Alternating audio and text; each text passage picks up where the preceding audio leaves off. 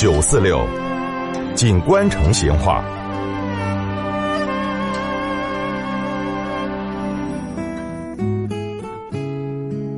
听众朋友，在这个老成都哈，当时的生活条件没得那么好哦，那么卫生环境跟现在比，肯定就差了一大截。那阵就没得啥子环卫处这些单位哦，街上啊或者巷口后头啊，到处都有没得人清理的这个垃圾堆。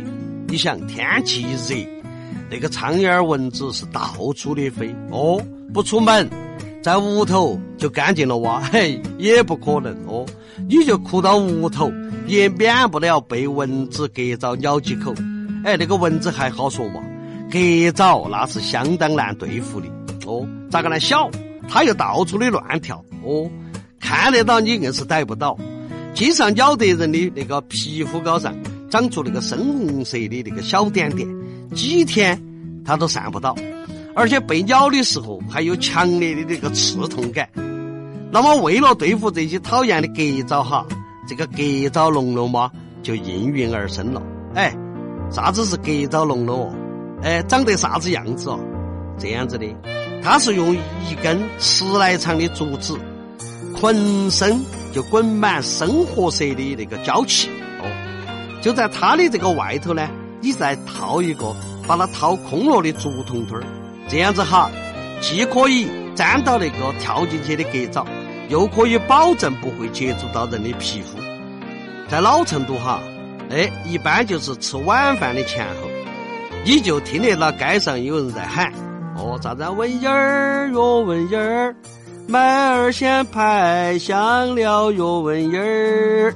后头哎，紧跟到的就是卖这个给蚤笼笼的吼起来了，笼笼儿上飘起的，进去就跑不脱的给蚤笼笼啊！哎，说的这个二鲜排蚊蝇呢，它的原料其实就是锯末子，成本低又好卖。但是那个给蚤笼笼，哎，你听嘛，那个人家的工序又多，当然价钱就高，所以这个生意呢就不太好做。哦，那阵人穷，情愿拿给给蚤鸟都舍不得买。所以哈，一般没得人专门做给蚤笼笼生意的。那小贩嘛，都是在卖那个蚊蝇的时候，把那个给蚤笼笼挂到卖蚊蝇的担担上或者条条上，附带到去卖。哦，给蚤笼笼哈，用的时间越长，它的颜色就越黄越亮。如果现在哪家还有这种给蚤笼笼，嘿，那简直就是古董级的工艺品了。好。给蚤笼笼的龙门阵今天就摆到这儿，下次接着摆。